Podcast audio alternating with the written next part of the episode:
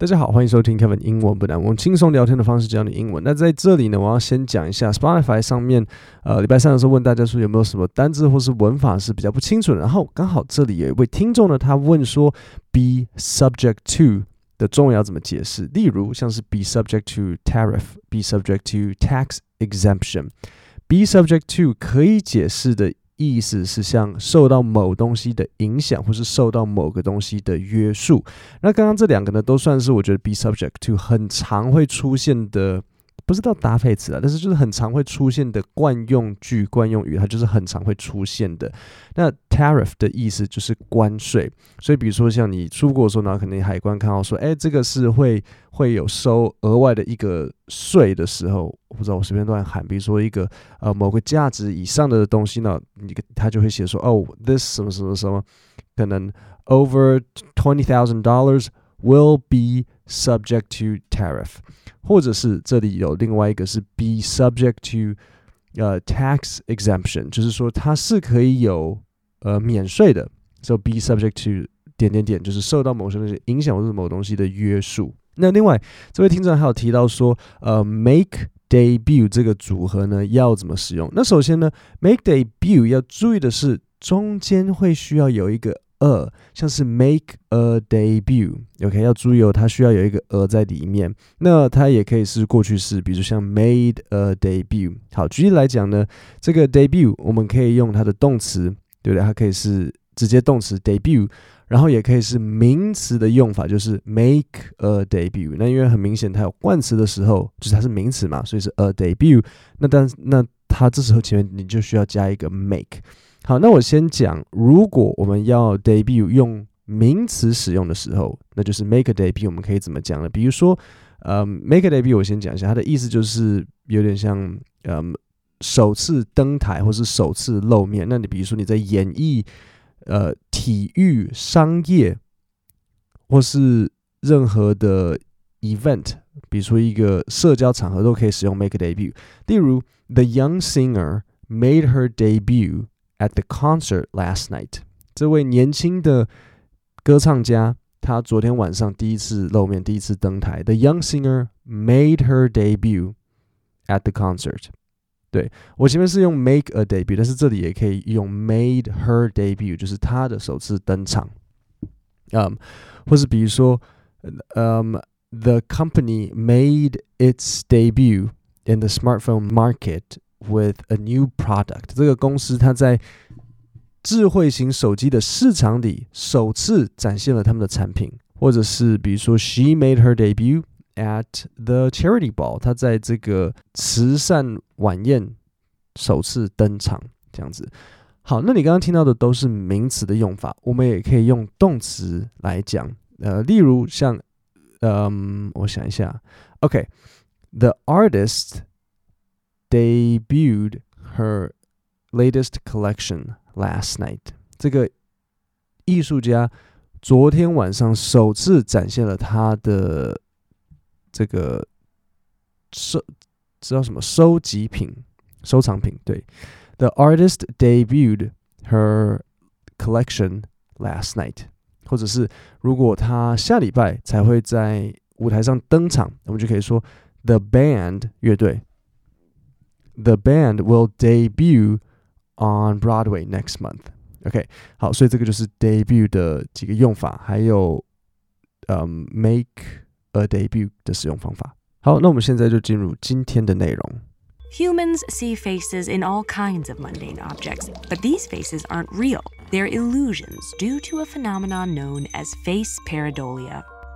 So why exactly does this happen? And how far can this distortion of reality go? 好，那这边有几个单词要讲。第一个就是 mundane，mundane 就是很平凡的，所以他就讲到说，人类常常会看到在日常生活中，从很多很平凡的呃东西里面去看到人脸，so mundane objects。